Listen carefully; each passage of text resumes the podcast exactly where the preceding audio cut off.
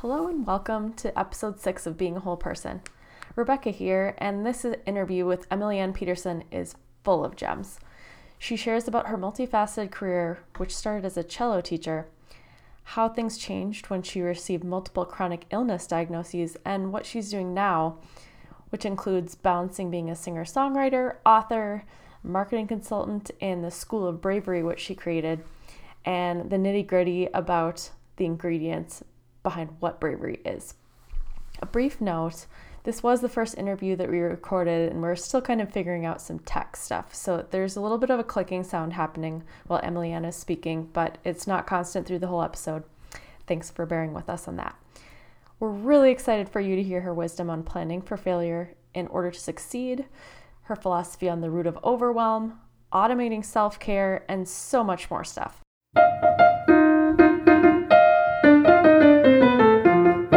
You're listening to the Being a Whole Person podcast. I'm Rebecca Haas, a pianist, composer, and creative wellness coach. And I'm Lexi Rollet, the astrologer behind Alexandria Astrology. And this is a podcast all about creative entrepreneurship, self care, and spirituality, and how they blend in our lives. Lexi and I are having honest conversations with a variety of other creative entrepreneurs to show the whole story of what it's like to be a business owner, not just the Instagrammable version. By digging into the real experiences of being a creative entrepreneur, we explore how it is possible to blend our career with our life and feel like a whole person. Welcome to the Being a Whole Person podcast. Hi, Emily Ann. Welcome to the podcast. Hi. How are you guys doing? Good. How are you doing? Thank you for having me today. This is fun. I'm excited to be here. We're so happy to have you. Can you tell us about yourself in your own words? Doesn't have to be like the bio.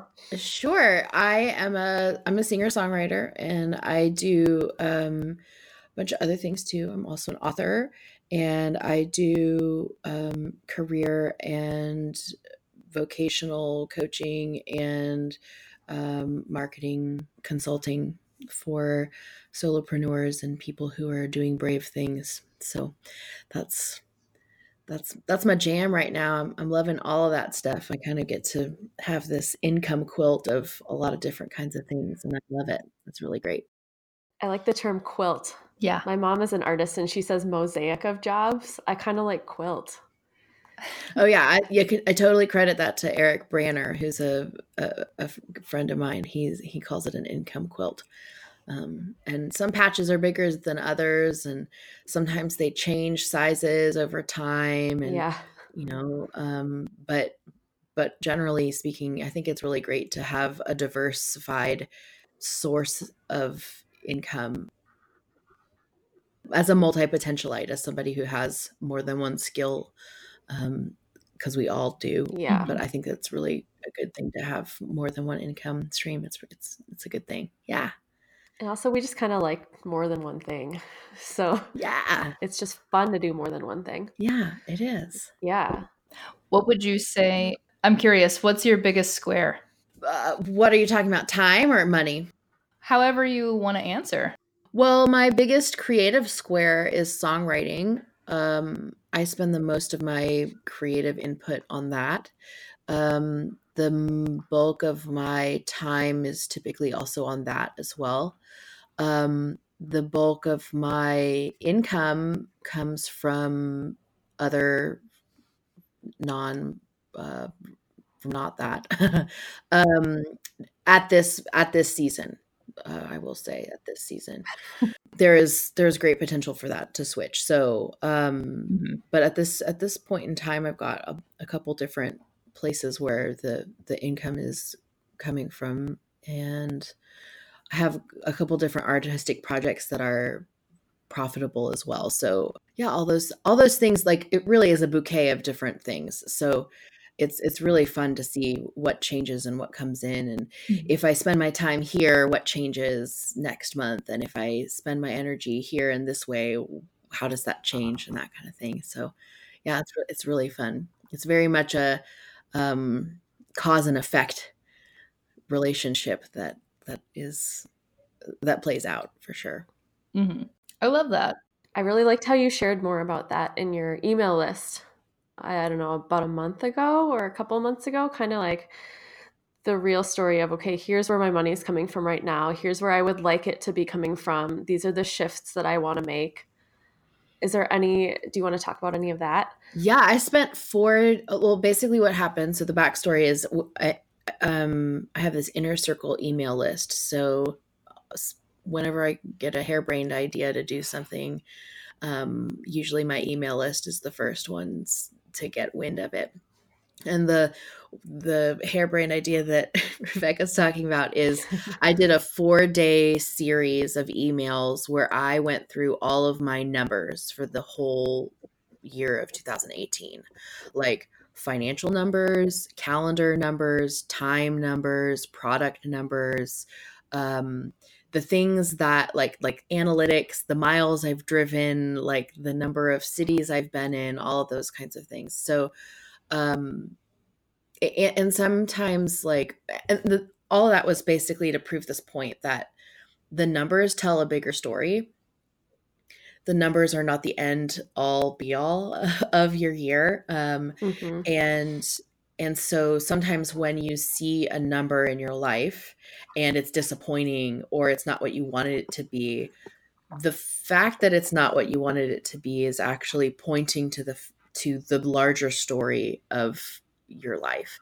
Um, and so what Rebecca's referring to is like I would love for my singer songwriter music to pull in more listeners and more um, and more streams on Spotify. But I have this other um, this other music project called Cello Yoga, and it has taken off. I don't. I hardly ever talk about it. I hardly ever do anything with it at all. Like I think I have like 15 people on the email list right now. Like there's really it's really minimal amount of effort from me truly. Um, and yet in Spotify and on streaming, it has gone viral, um, really viral. And so it's been fun to see it unfold and it's been fun to see that traction take place. But it's also like, wait, I'm like slaving over here with this other stuff. what gives, you know? And, you know, there's, there's a bigger story here, which is that one product or one music project is a utilitarian music project. It's really serving a utility in the marketplace of, you know, like music for yoga and meditation and massage therapy. So people will like add it to their playlist, press shuffle, and forget about it. Um, so they're not fans of the music except that they listen to it all the time, which sounds weird to say, you know. I am still very much at a baby stage in my singer songwriter career, even though I've been at it for, you know, like a handful of years. In the grand scheme of things, I'm very much new. And so the numbers are pointing to that fact. And and the music project itself is not a utilitarian music project. It's an art it's a, like an artistic project. It's not a utilitarian project. So um those numbers tell those stories of those two projects. And um, when I compare them, it's kind of like comparing apples and oranges. So, yeah. Hmm. Well, what you just said spurred another thought. But what I was originally going to say is that so I had never heard of you, and whenever Rebecca had invited you on the podcast, it's like, okay, I'm gonna check you out. And it was the yoga cello music that was like interesting. I want to check this out. So it was really interesting that you said like that's kind of what's going viral right now and that was also what I was like, "Hmm, this is pretty cool." Um but what you were just saying spurred another thought and that was isn't it yeah. interesting that our world or society or however you want to say it um really says that things that are usable for like a like you said um, utilitarian is that the word that you used things that are usable are more beneficial and worth our time rather than these expressions of creativity mm. Like it sounds like the numbers are kind of showing you like okay i'm spending all of this time making all these things that i want to create for the art and then it's I'm not getting a lot from it. Where this thing that's like people can just use and pay attention to it or not is actually blowing up. Yeah, I've literally spent there's two albums for, for, the cello yoga project and both albums took me one weekend to make to write to record and to put it online is one weekend for each album. Wow. That's crazy. Like we're talking we're talking like 15 minutes a song. Wow. So good return on investment. Sort of. I mean like like you you look at the in terms of your energy. Well yeah perhaps. Um uh, you still have to compare like okay how many cents am i getting for every stream? How many fractions of a cent? Oh, i know. Exactly. So so the fact that the fact that it's gone quote unquote viral on on streaming on Spotify doesn't mean a lot for my bank account. Yeah. So like when you look at the time and energy investment of 15 minutes per song, it evens out. Like it's about right. Like that feels right to me. Yeah. You know? But yeah, so cuz I am I like I'm planning on doing more of of that project, you know, later this year and and I'm definitely factoring in that fact. It's like just cuz it's going just because there's more listeners does not mean that I need to be spending any more time on this thing. Yeah, that makes sense. Just because it's going to get added to playlist does not mean I need to slave over this anymore or or pay a super fancy engineer to do the mastering for this album.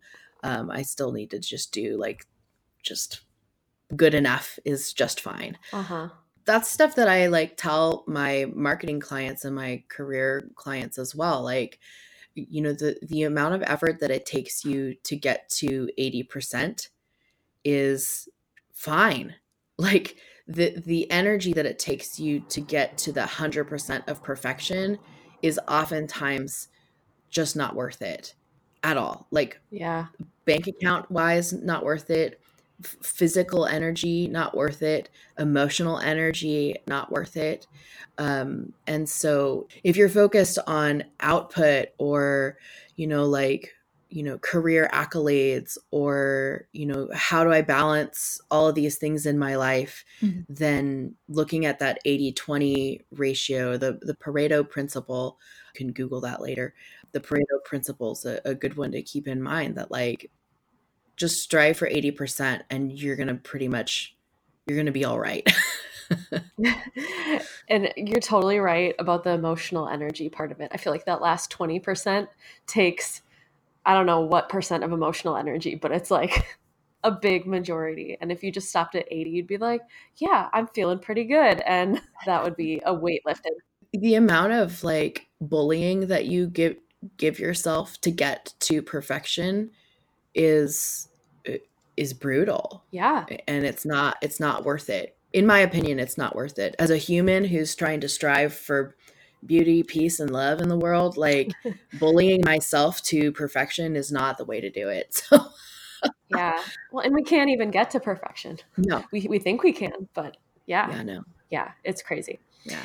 Can you tell us more about your book now? Yeah, of course. So, um, so one of the reasons why I'm doing all this crazy stuff is um, five years ago, I was a full time cellist and a cello teacher and was diagnosed with a hand tremor in my right hand.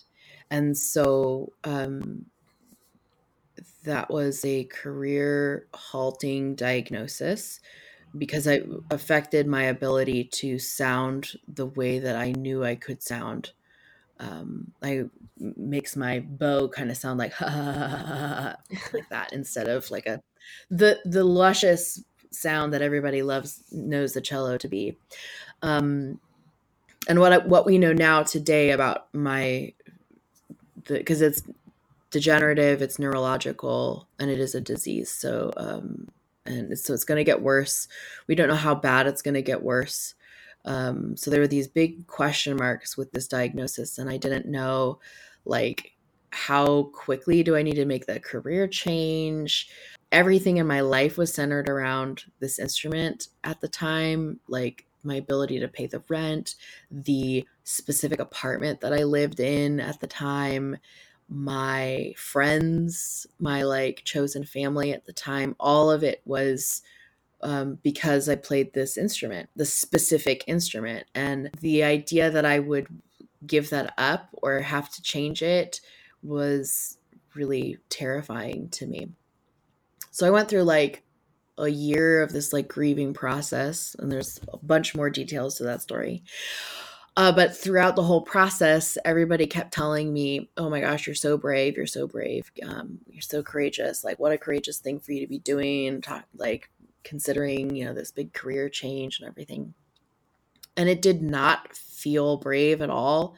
And every time somebody said, "You're so brave," I just wanted to like punch them in the face um, because it just it was just not fun, just not fun. Because I was going through grief. Like this is was my second. It was my second voice. Like this was the instrument that I grew up on. This was the instrument that I knew how to express myself with. It was the thing that um quite honestly got me out of a lot of like death defying moments and to have it taken away from me was just mean it just felt really mean.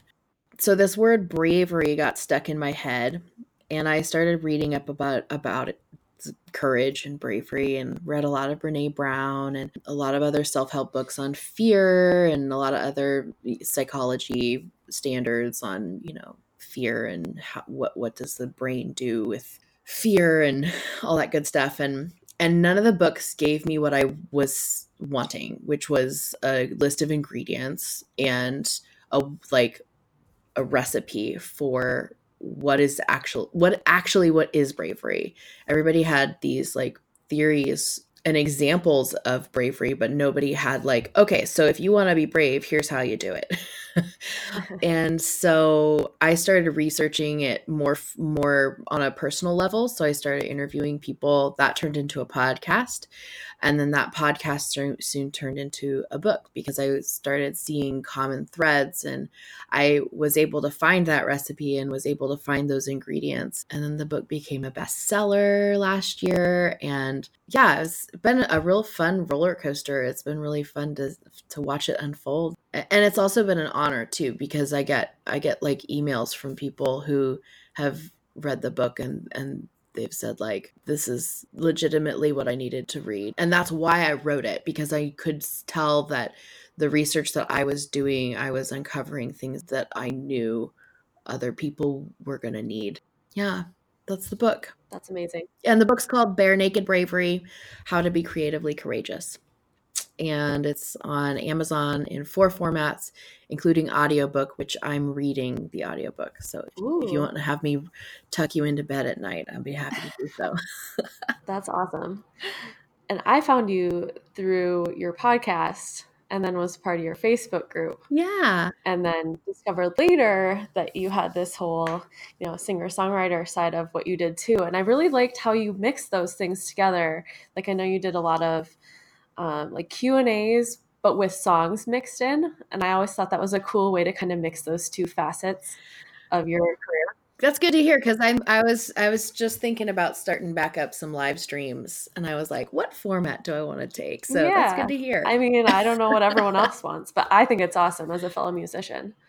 So, would you say that you have a lot of overlap in those two audiences, or do you think they're pretty separate, or did they kind of cross pollinate as they learn more about you, or if you have insight on that? Um, there's been there's been cross pollination. I think I've been learning more about that this year. So the book was published last January, so it's been out a year. So I've had a year to kind of test the waters of that. Like, how much crossover is there between the music world and self-help world and the solopreneur business world um, there is crossover but not everyone wants everything and so what i'm learning is the best and i'm not definitely not an expert in it yet i don't have to be for it by any means but i'm learning how to allow people to opt in to the buffet of all the things that I have to offer. So it helps it helps me to not like censor myself, but also allow people to take the journey that they want to go on,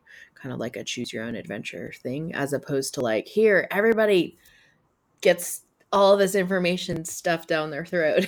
you know, like just push them down a big slide. Right, exactly, exactly. ah! and I, I'm learning how to tweak that and kind of improve on that. So I know that there is a lot to be said about niche and speaking to a specific audience with a specific need. Um, we'll take the cello yoga situation, that there's a great benefit to being really specific. Um, it solves one problem, which is music for yoga classes.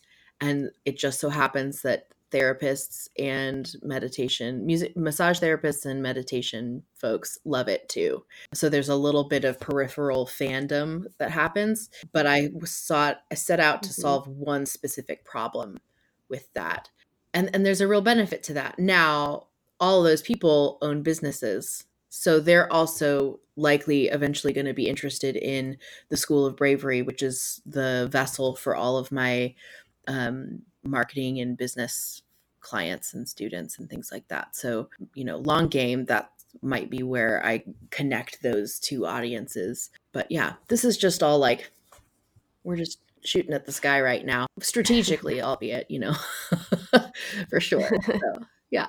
Sometimes it doesn't feel like it though. I know. yeah. I mean, some, some days it, it, I feel like I also need to have a good handle around like brain wise. I, I'm a visual thinker um, and I need to be able to see and picture the way that my audiences work together. And and if I can't see that, or if I can't envision how I'm speaking to them, then I find that I end up just not speaking to them. Hmm. Just thoughts. Yeah, lots of great thoughts. So, one of the questions I was planning on asking you, you kind of have already answered, or I can maybe guess. The biggest challenge or hurdle, I'm, I'm guessing, has been the tremor diagnosis. But post tremor, is there something that you consider to be the biggest challenge or hurdle as you were kind of re envisioning your career? Yeah, so last year, uh, around the time of the book being published, I was diagnosed with hypothyroidism, which means my thyroid is low, which means my energy levels are low. And it, you know, a lot of times you can adjust and like tweak that with medication but this last this last couple months i can tell the energy level like the medication needs to get adjusted or something because like energy levels have totally tanked and i can even hear it in my voice right now even in this interview even though i'm trying my best to like be super like present and with you guys i'm not i, I can tell that i'm not like fully like i'm giving you 60% even though i want to give you like the full 100. So I have learned that I just have to show up with whatever I have available for the day. I've learned amazing automation skills because I've had like absolutely no tolerance for doing nonsense work or work that I could have duplicated or just gotten rid of or you know automated. So so that's a really wonderful gift that has come from that diagnosis is is you know like you know, hey, your energy levels have gone down. Great. Mm-hmm. Now you get to have an excuse to fully automate your your life and your business and you know, like find things like Instacart so that people go grocery shopping for you and you know, all these other wonderful tricks of the chronic illness trade that are wonderful. They're really great. you know so mm. and i it's been really interesting like i've i don't have a real big issue with productivity because i'm still able to like do a lot with my career but the way that my career has unfolded has changed because of my energy levels. So, let's say, for instance, um, had I had a full energy level that in this last two months, I would have been planning tours for performances for this spring. But because my energy levels were low, I didn't want to, like, when you set out to book a tour, you're envisioning yourself driving for six hours, pulling gear out of your car, setting it up, getting on stage, giving everything you have to an audience, and then glad handing and being really like 100% your your full 100 authentic self selling your gear, packing it up, driving to a hotel, pulling it all into the hotel, and then repeating that over again. Like that's exhausting just for a person who has 100% of their energy. But Yeah. so when I was thinking about like booking all these venues, here I am like having a hard time just sending the en- email energetically like and I'm like this is not fair. Like I if I send this email asking for a date in April not knowing if I'll actually be able to do that event. That's not that's on a business level that's not a contractually ethical request for me to make in this email. So I had to do some like flipping around and and changing how like this is why you asked about like the size of the quilt squares. Like I'm spending creative time on this one project that I really love, but my income squares are coming from a different project because the industries and the time spent and all that kind of stuff and my chronic illness is a piece of that square like that quilt Mm-hmm. right so even though the chronic illness isn't making me money Mhm. it's taking up a square on my quilt Yeah. so um it's a, it's an interesting factor that i've you know i have the kind of brain that wants to figure something out Mm-hmm. That sounds frustrating. yeah it it is both frustrating um, but i think that it's really important to note that you are still putting in the amount of energy that you have available to you mm-hmm. instead of just not doing anything like i'm sure you want to um, if you did just not do anything then you wouldn't make any money you wouldn't have a business at all so it's true i think that's can you speak a little bit more to that Yeah, I actually so when I was starting when so we launched the School of Bravery in June and around that time I was thinking, "Oh, I have like learned so much about doing business with chronic illness.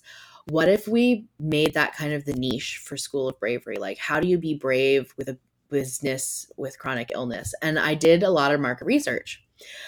Asked a lot of questions from fellow business owners who have chronic illnesses. And what I realized was that by the time you are a business owner who has realized that your chronic illness is the source of all your problems as a business owner, me as a consultant, it's too late for me to help you because you've already done six months of not showing up for your clients or six months of not being able to get out of bed or does that make sense? And like Yeah. all of those signs like because when you have a chronic illness and things start to get bad enough that you get into a pain point of let's we need to do something to fix this then your business is already like in may it's in like mayhem mayhem mayhem you know?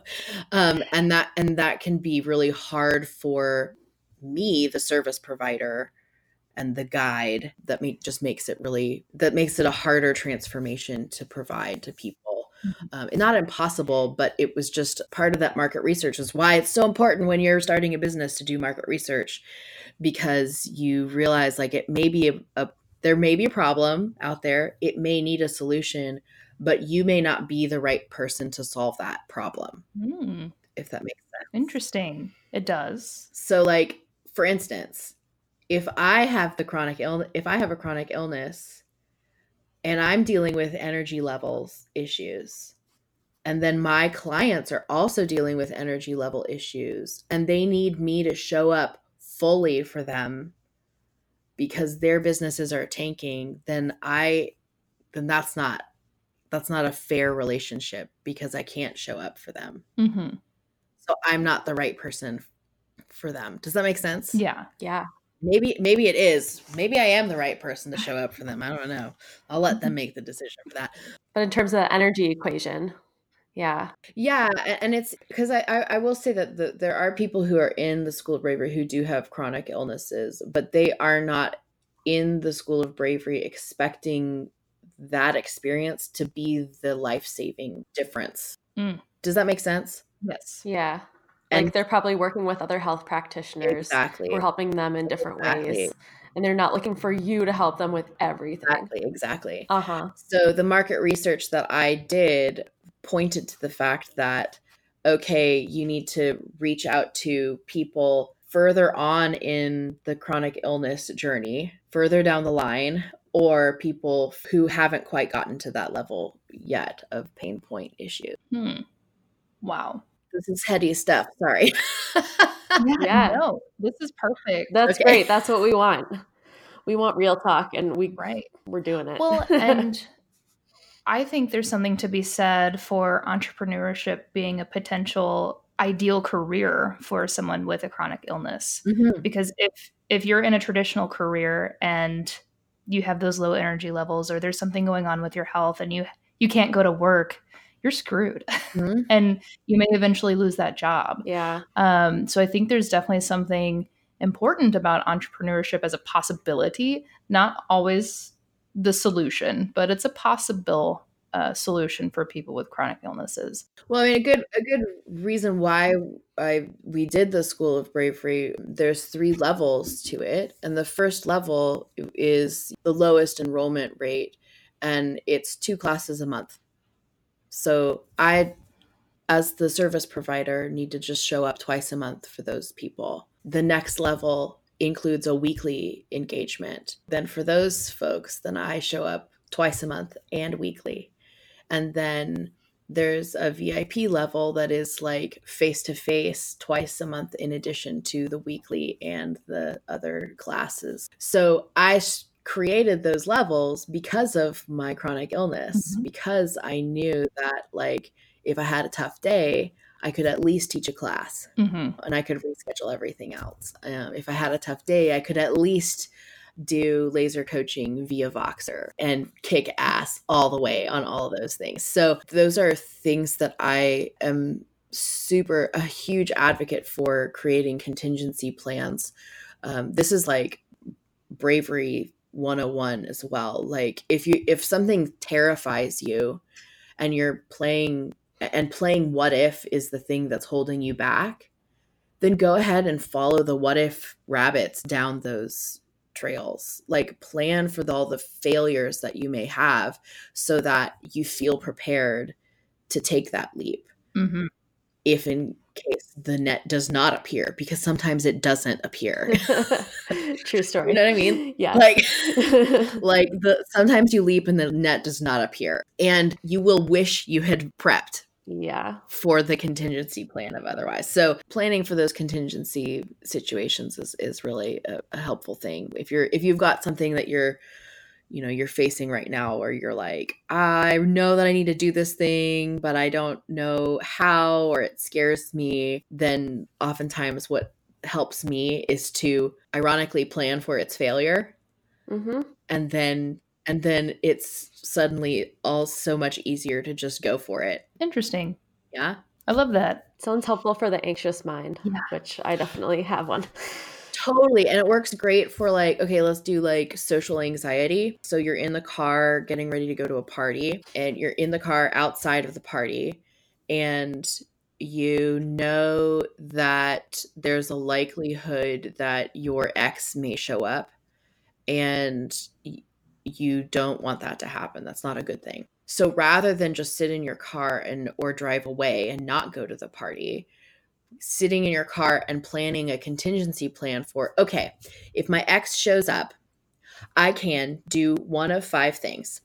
I can, and you can write them down and put them on your hand if you need it to. Like, like if you really need to, you can find, you know, Sally and talk to her and distract yourself. You can go to the bathroom and hide yourself away. You can stand by the punch bowl. You can go run an errand instead.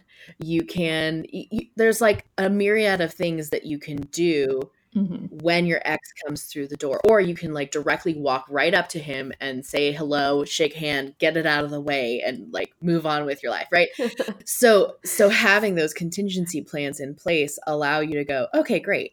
Now i feel prepared for the inevitability that he may or may not show up right and i don't have to i don't have to sit there in the party going like oh, i hope he doesn't uh, maybe is, is he gonna do da you know in fear you can just be at the party and know that you've got five options to choose from should he walk through the door and that feels you can make that decision with more confidence with that contingency plan in place Yeah.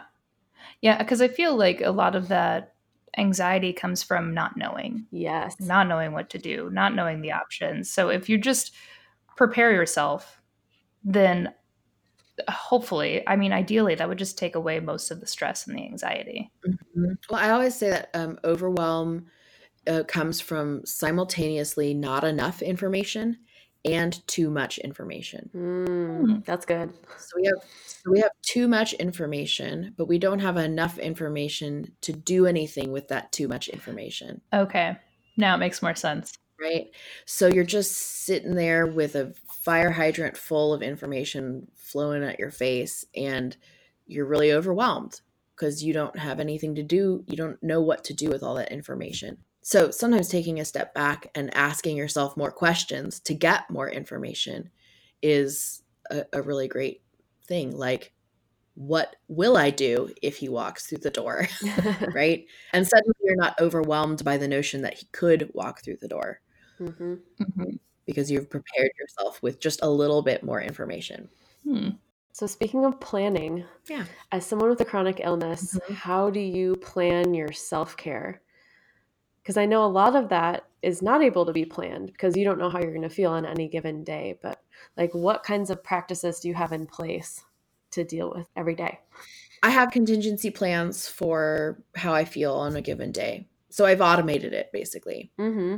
I don't have plans, I have automations. Uh huh. Um, so if I wake up and I'm feeling good, then I go for plan A. If I'm waking up and I feel sort of okay, then I go for plan B. If I wake up and feel really gross, then I go for plan D or F or yeah, X or whatever, you know. So like what what's plan A? Like how do you take care of yourself on a day when you're feeling good? Uh, it also depends on what I have scheduled too. Mm-hmm. You know. Okay, so there there's these three main ingredient ingredients in bravery. I'll get to your answer in a second. So there's these three main ingredients in bravery: um, vulnerability, imagination, and improvisation. So whenever I'm making a plan using for self care with my chronic illness, I have to have the vulnerability and I have to have enough vulnerability to be honest with myself about my energy level. I have to have enough imagination to be able to envision what my day could look like given the constraints of what I've scheduled or what people are asking of me and all of that and then i also have the ability to i also need to improvise throughout the day should my energy levels tank in the middle of it. And so if you do that enough it just becomes a little bit easier and easier and easier. Mm-hmm. knowing when you need to rest. Yeah. Yeah yeah. So and, and what i found is you know like one of the reasons why we started the school of bravery as opposed to just me doing marketing consulting like any old you know like marketing consultant out there um, is that i realized that the these ingredients of bravery that are, were in my book helped make helped my marketing consultants make decisions immensely. Um, so if somebody has a question like how do i plan for my product launch? we roll out the 12 ingredients of bravery and go great. Which ingredient is missing from your launch strategy oh, yeah, I don't have a vision for how successful it could be. I also don't have a vision for how it could tank. So cool. Let's map that out a little more crystal clear. And now suddenly your product strategy, your product launches come together, a little, you know. Or like, hey, I have a new product I want to launch, or I have this idea, this crazy harebrained idea. I'm not sure if it's going to be successful. Will it fly? We roll out the 12 ingredients and go like great what do your clients think about this thing and that thing? and um, and and run down the list of ingredients. And and it, and it makes it really easy to make decisions as a business owner to incorporate those 12 ingredients into your business as a creative. Because it takes some creative creativity to do brave things definitely. and to be a business owner. And if you ignore that fact and just like press on and just do the do the thing like just be the business owner and suck it up and do it, then you're ignoring your deeper emotions. You're ignoring the fact that you're also ignoring your your most valuable skill set as a creative. And that's not cool. And everyone is creative, even if they don't admit it to themselves. It's totally true. Especially business yeah. owners. Just maybe not in the way that I paint or I sing or whatever. Mm-hmm. Yeah. So shifting gears a little bit, do you have any spiritual practices that come into your life and that help you do what you do and be a person in the world? Um, I do a lot of creative stuff. I, I would say that those are very spiritual practiced things. Mm-hmm. I have spent a you know like a good couple years dabbling in a lot of different things just to experiment, but not rooting down into one specific thing, and that feels good right now. You know, like I, I think that that feels good. What kinds of stuff have you been sampling? Um, I've done a lot of yoga, and I've done some Reiki, and I've had a few friends who are way into astrology. And I think naturally, when you write a self help book, you kind of immerse yourself into the woo woo world. Yeah. um, so I have a ton of people who are into all of that, like angel cards, all the way to tarot cards and everything. So, Mhm. yeah, I, I, I feel like each one of those modalities or spiritual practices has something to offer. It offers a unique way to look at the world. I think philosophically, I'm of the mindset that like real truth comes from your own intuition. Mm-hmm. That's very spiritual. Yeah. Oh, yeah. I love that. Well, I think many spiritual practitioners would agree. You know, like as if you want to take tarot for example, it's it's about trusting your own intuition of being able to look at the cards and interpret them and it's and it's all coming from your own intuition. So I would agree with you. Like I love that. So before we wrap up, I want to know if there's anything you wish you would have known before you started working for yourself. And if that means back when you were a cello teacher or, you know, more recently about any aspect of your career. I think I wish I would have known. I wish I would have had less shame around side hustles or day job gigs, Mm. or even because there are some musicians or singer songwriters who look at my other side of my self employment world and they see my music, you know, like my marketing consulting, career coaching, that kind of thing. They look at that as my day job and then there's this like little tiny piece of shame that's like oh your music's not full time you know Can relate to that. or you're not making all your money from that or vice versa like you know the online business world uh, there's really no shame in side hustles wherever it comes from. And business is very similar. You're creating something out of nothing. So uh, any creative idea needs space and time to grow and nurture. And if you put too much pressure on that thing right away from the very get-go you're going to kill it.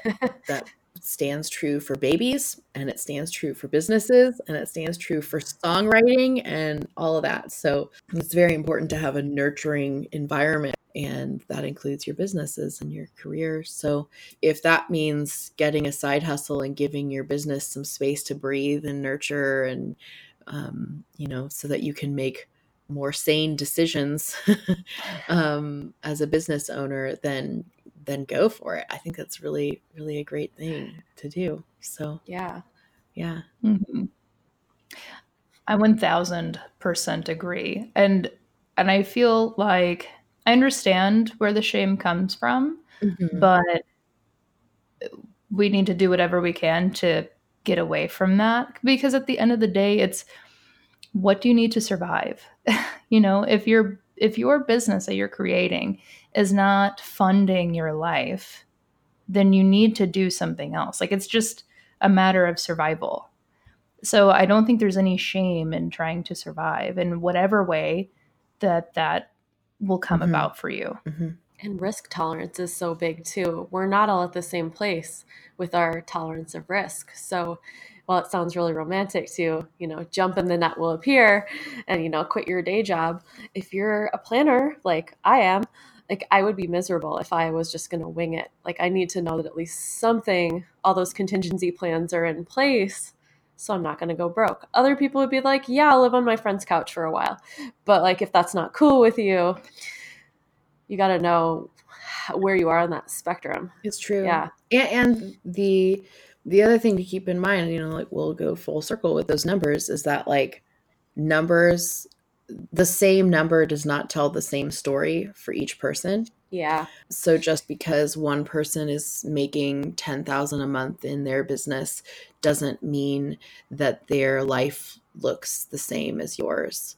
In fact, like I I know a lot of other online business professionals who make the 10,000 a month and their bottom line, their day to day life looks very similar to the way mine looked like four years ago when I was like, like, like struggling, like on the massive struggle bus to like just survive because their expenses are so high, sky high it doesn't matter how much they make uh, you know every month their expenses are so high that their profit level is just still really small. Yeah. so whenever whenever people start bragging about their numbers take all that with a grain of salt because mm-hmm. usually yeah. they're they're other numbers that they're not sharing you know? Oh yeah. Yeah. Um, definitely. so yeah. Not to say that not to say that they're out there to get you yeah. but you know what i mean? Just like grain of salt, folks. Grain of yeah. salt. Always a grain of salt. Is there anything else you want to mention before we go today? And feel free to tell us. Uh, you kind of talked about all of your things, but if you want to point us to where you are on the internet, things that people can check out. Sure. If you are interested in music stuff, all of that is at emilyannpeterson.com. And if you're interested in some of the business stuff that I'm doing. Um, that's at schoolofbravery.com. And cello yoga is at celloyogamusic.com. Choose your own adventure. Have at it. Awesome. We'll link to all that stuff in the show notes too so people can find it easily. Awesome. Thank you guys so much for having me. This has really been fun. Thank you. If you enjoy this podcast, please subscribe on the podcast app of your choice, leave a rating and review on iTunes, or share with a friend. Or if you really love it, you can support the making of this podcast by becoming a patron on Patreon for exclusive content. You can find us on Instagram and Facebook at Being a Whole Person. We'd love to connect with you. Thanks for listening.